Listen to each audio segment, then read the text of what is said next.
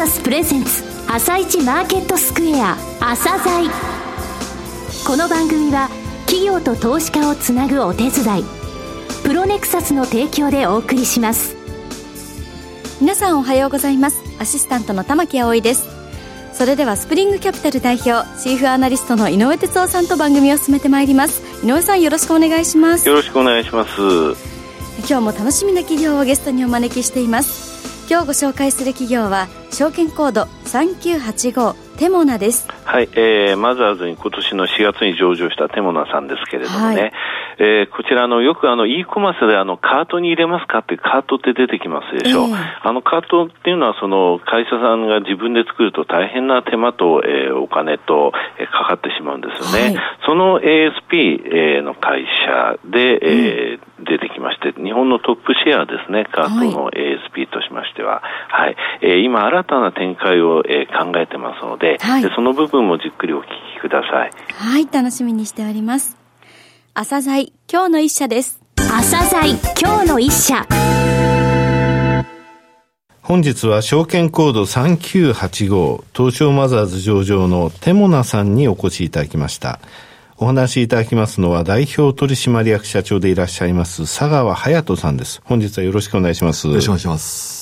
えー、上場されたのは今年の4月の6日ですね。はい、えー、e コマース事業にサービスを提供する会社さんなんですが、えー、簡単に遠隔と、じゃあサービスとはどういったものなのか、はい、えー、事業内容についてお話しください。はい。えー、弊社の会社設立がですね、はい、えー、2008年の10月というところで、うん、まあ現在10期目というところで、従業員数が、えー、60名弱とい。うところで、もともと弊社の最初が、いわゆるシステムの受託開発と呼ばれるような、うん、もうこれ完全に労働集約のビジネスからまず始まっておりまして、はい、で、その後ですね、あの、自社で製品を開発いたしまして、うん、えー、まあ、卵リピートという製品なんですけれども、はい、もうこのビジネスモデル自体が、まあ、お客様から、まあ、月額収益として、こう毎月お金をいただくという、はい、いわゆるストックビジネスという形に転換をいたしまして、はい、まあ、それ以降ですね、まあ、いわゆる世の中、のですね、こう、まあ、労働集約ってたくさんいろんなビジネスでもあるんですけれども、はい、私どものサービスが開始することによってですね、ストックビジネスで転換を効率的に図っていただこうと、うん、そういう気持ちでですね、事業をさせていただいております。はい。フロービジネスをストックビジネスに変えるお手伝いってことですか？そうですね。はい。そして自らがその卵リピートですね。というものを作って、はい、自らも、えー、ストックビジネスになったと。そうですね。これあの、会社創設2008年10月ってよく考えたらリーマンショックの翌月ですね。いや、本当にそうなんですよ。リーマンショックの翌月にあの、はい、えー、システム会社を作るってのは結構勇気のいることだったんですよ。それからの1、2年間ってどこもそのシステム、ソフトウェアの売り上げ落ちてた時だったんですが、そういった嵐の中の船出だったと、はい、そうですね。いうことですね。これやっぱり、まあ、スタートアップだったので、うん、今となってしまえば、まあ、あの時が、もう自分の中では普通というかですね、まあ、そういう意味では良かったのかな売り上げが大きくあって、それ落ちるわけじゃなくて、もう船出するわけですからね、ゼロからの。はいさて、その卵リピートなんですが、卵リピートとあと引き上げるってありますね、カタカナ。はい、これはどういうものなのか具体的にご説明いただけますか、はい、まず、卵リピートの方なんですけれども、はい、ネット通販をされる事業者さんに向けたこうサービスなんですね。はい、で、その卵リピートの中には、例えばその決済をする仕組みであったりとかですね、あとはその会員さんがポイントをこう使う仕組みとか、出荷をする仕組み、あとはそのお店で買ったお客さんがですね、うん、あの、また買ってもらえるように、こう、例えばメールを送ったりする仕組みとかですね。まあ、そういうのを、まあ、一つにして、通販事業者、ネット通販事業者さんの方に、まあ、卵リピートという製品で、まあ、使ってもらってるというものが卵リピートですね。なるほど。はい。卵リピートの前に、初めは卵カートだったんですか？そうなんですよ。カートってあの、e コマースのところでよく、あの、買い物カゴに入れるあまさにまさに。あれを作られたとですか？ショッピングカートですね。はい。なるほど。あれもけど自社で作るって大変なことらしいですね。そうですね。はい、で、私でももともと自宅開発をしていたので、まあそういう技術力はあったんですよね。はい、なので、まあそういう意味では最初その卵カートから始めた時の製品開発はまあ1年弱ぐらいで、はい、できたんですけどね。で、あの言われた卵リピート。じゃあ卵カートがその後、機能が加わったことによって、途中卵カートプラスってありますね。そうですね。そして卵リピートへと進化していったと。そう、まさにそうですね。ね、やはりその、うん、まあネット通販の市場自体がですね、こう、はい、移り変わりが早くて、あとその、ネット通販市場もすごく、まあ年で10%以上ですね、はい、市場成長していってますので、やっぱりそういう意味で、私どもも、その市場の成長と合わせてですね、システムを成長させてきたというところで、まあこういう名前の変遷があるというような感じですね。それであの、卵リピートのまあ一つの大きな特徴とい。うところがございまして、はえー、例えばまあネット通販でこうかける広告とかですね、はい、まあ広告をかけて集客をしていきますので、うん、で、そこからどれぐらいのお客様が買ってくれたか、はい、で、あとはまあ弊社がまあ特化しているいわゆる定期購入っていうのを何人ぐらいのお客様がしていただいて、で、そこからどれぐらいそれを続けていただいたかっていうような、まあ、様々な、こう、重要な指標があるんですけれども、はい、まあ、そこをですね、効率的に分析ができるという機能を、こう、用意しておりまして、まあ、そこを見える化することによってですね、例えば、はいえー、ネットだけじゃなくて、こう、店頭販売、モールとかです、はい、いろんな、まあ、視点、お店を出しているところの、こう、管理が、まあ、一元化できるというような面も持っております。多いですよね、この店舗販売、モール販売、それから、ね、えー、多店舗展開、えー、他の支店でもやってると、そういったところの管理が一元化できると、そうですね。これは、あの、ASP って言いますか、はい、いわゆるアプリ、えー、サービスプロバイダー、うん、あの、サービスを契約に基づいてお客さんに提供していて、契約してくれてる期間はずっとストックでつながっていくと。まさにそうですね。毎月、あの、利用料として頂戴してますので、これが、え積み上がっていくというような感じですね。はいこれ、シェアって言いますと、1位、2位とか順位とかお聞きしてよろしいですかね？いわゆるリピート、はい、あの、この定期購入というような売り方をする、こう、カテゴリーにおいてはですね、はい、まあ、このリピート ASP カートというところに関しては、シェアナンバーワン。シェアナンバーワン。はい、いただいておりまして、すでに1000社以上に導入していただいてます。なんか、経済産業省の、はい。えー、事業に指定されましたよね、もちろん。そうですね。はい、で、弊社の、こう、いわゆる IT 補助金っていうやつなんですけれども、はいうん、こう、中小企業、まあ、小規模の事業者さんがですね、まあ、弊社のサービスを、こう、はい、お使いいただくときにですね、こう、最大で100万円の補助金を受けることができまして、はい、まあ、この辺も比較的容易にですね、あの、中小の方も、こう、弊社のサービスを採用していただける、まあ、追い風になってくるのかなということですね。えー、これは今年ですね、5月の8日に経済産業省に認定されたということですね。そうですね。ちょうど、はい、ゴールデンウィーク明けに。さて、引き上げるは何ですか？はい。この引き上げるというものがですね、はい、こういわゆる普通のお店だと、例えば顔なじみの店員さんがいてですね、うん、こう、前ありがとうございました。あの、前買っていただいたやつにちょうどいいのが入りましたよとか、はい、いわゆる接客が普通に行われていると思うんですけれども、はい、それをいわゆるネットでできるようにすると。うん、例えばこのネットに訪れたお客様がこの商品をよく見てたと。えー、したら、まあそのお客さんの好みに合わせてですね、ページを、あの差し替える。まあ行動履歴ですとか、はい、こう購買履歴ですよね、に基づいて、一人一人にウェブページ自体をパーソナライズすると。あのいうところがこの製品の特徴ですね。その人にとって一番魅力的な、一番その、あの、興味のあるであろうものに、そのページはなるってことですよね。ね。はい。はい。で、まあ、その特徴としてはですね、はい、こう、あの、まずこう、誰でも簡単に、あの、ユーザーインターフェースを行うとことができるとい。うところと、はいうん、やっぱりその、追加でですね、例えば広告費とかそういう費用をかけることなくですね、はい、この引き上げ率というか、いわゆる購入率を高めることができるというところが、まあ、ポイントでございまして、これを、使うことによって、こう、まあ、他の商品も合わせてですね、はい、提案していったりとか、うん、あの、いうことをすることによって、さらに、こう、利益率を高める、客単価をアップさせると。合わせがクロスセルと言われるものに、そういうことですね。はい。えー、訴求効果があるということですか。そうですね。インターフェースが、あの、自分でできるっていうのは、これ非常に楽ですね。そうですね。はい。やっぱり使い勝手も、この辺も、とても、あの、いいと思いますね。売上であり、またそのショップにいる時間であり、そういったものを長く、そして金額も大きく引き上げるということなんですね。そうです。はい。さて、御社の強みとはどういった部分だと思われます？社長から。はい。あの、弊社の強みがですね、このリピートと、まあ、リピートというのは、いわゆる事業をストックビジネス化するというところの、まあ、売り方の仕組みなんですけれども、はい、まあ、そこを実現していくためのものというところが、まあ、手段としての IT と、まあ、これを掛け合わせているというところがですね、え弊社の強みというところでございますね。リピートという行動パターンを徹底的に分析できる、した、そういった部分ですかね。そうですね。うん、これやはりあの商売の本質、まあそのリピーターがたくさん来るというのは、これはもう最もあの利益率を高められる手法でもございますし、やっぱり商売はリピーターがどれぐらいいるかというところで、私どもがそのノウハウ、技術を駆使してですね、私どもの製品をお使いいただくことで、そのリピーターさんが、こう、たくさん買ってくれる、どんどん増えていくというところを、こう、まあ、ご提案していくというところですね。なるほど。はい、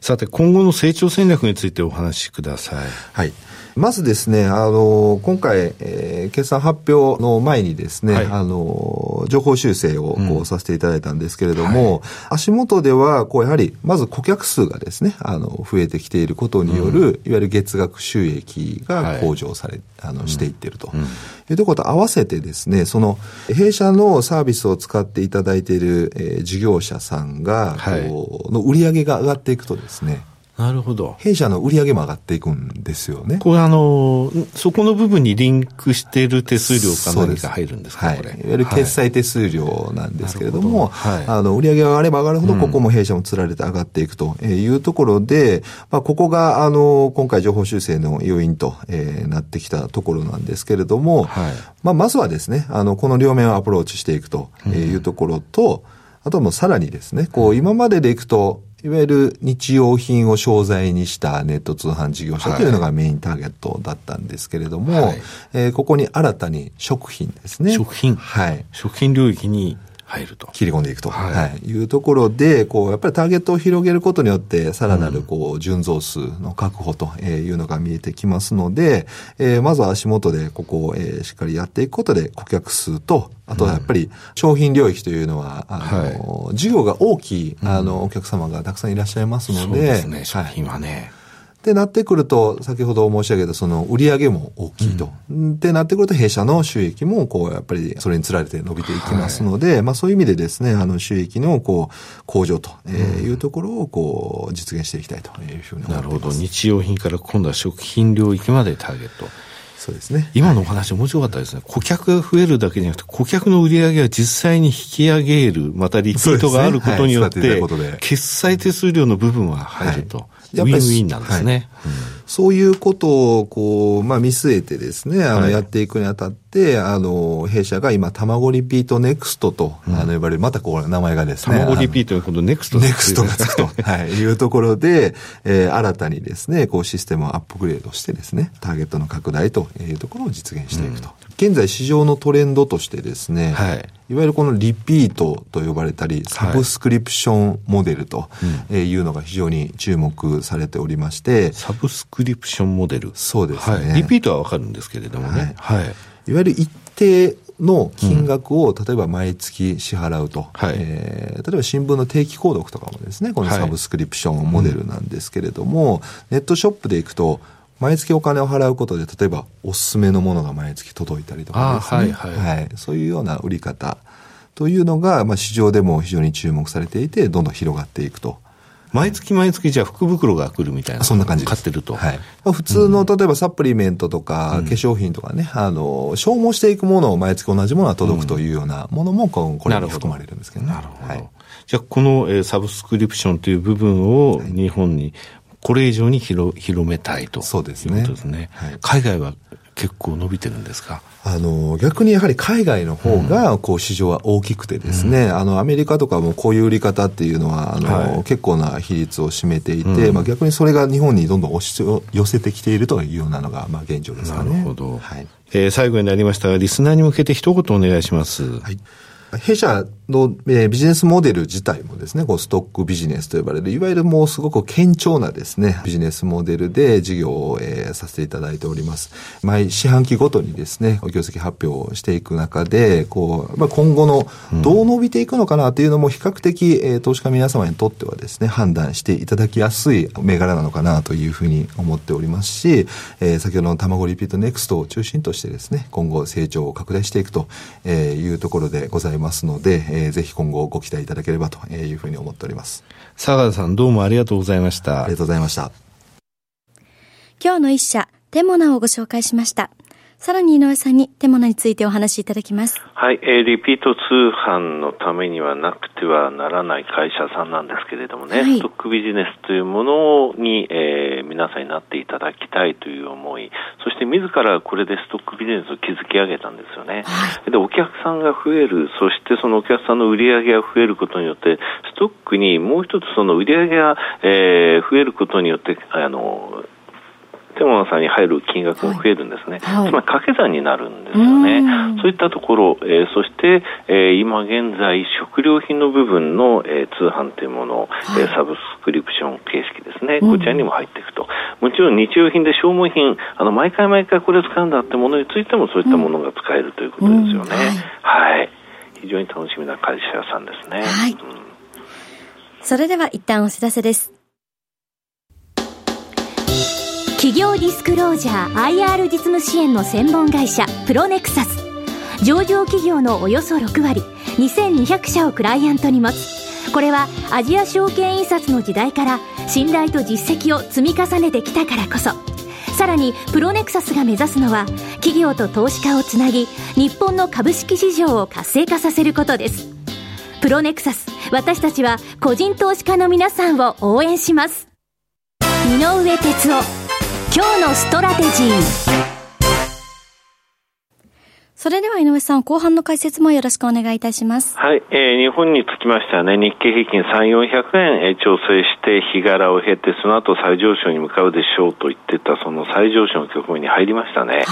えー、おとといですね、えー、ドイツのメルケル首相が3、えー、3党の連立、えー、政権作るのを失敗してですね、はい、えー、結局選挙をやるってことになって、ったんですが、えー、アジアマーケット随分と触れたんですね、下げたんですが、はい、ヨーロッパは、えー、持ちこたえてですね、アメリカは上がったんですね。うん、ですので、ヨーロッパ、アメリカの方からもその日柄っていうのは期間のことなんでね、はい、日柄の期間が終わったっていうイメージがありました。はい、それまでの高値のところでいきますとね、ドイツがですね、えー、フランス、ドイツ、フランスの指数がと高値を取ったのは11月の3日、うん、FTSE イギリスですね、これは6日、ダウと SP が11月の8日、ナスダックが先週11月の16日だったんですが、はい、ダウ、SP、ナスダックが昨日最高値を取ってます。はい、となると日本はっていうと日本も11月の7日に取ってるんですよね。えー、ここに向けての再上昇の局面に十分入ってると。じゃあ、目処はっていうところなんですけれどもね、あの、先週金曜日の午後ジャンラジオでも言いましたが、アメリカとの PR スプレッドで見て、全米 PR から5年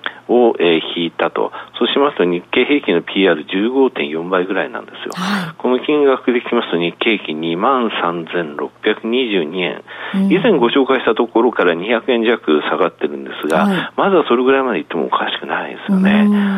15.42倍って言いましたけど、ドイツが今15.5倍、はい、フランスが17.1倍、えー、通貨安に苦しんでる今、オーストラリアは15.4倍ですから、決して割高価格はないんですよね。それからダウが2週間連続、えー、先週まで下げましたけれども、5週以上ね、えー、上げる期間が続いた場合、今回8週続いたんですけれども、はい、えー、過去4年間見てみるとね、えー、ストップした翌週に、えー、プラスになってるの6回、はい、その翌そのまた翌週に、えー、残りの1回がとプラスにちゃんとなっているのね、はい、ダウが2週マイナスということ自体がちょっと、えー、弱すぎたって感じかな、うん、今週から強いですよ、はい、井上さん、本日もありがとうございました。また来週もよろしくお願いいたします。この後は東京市場の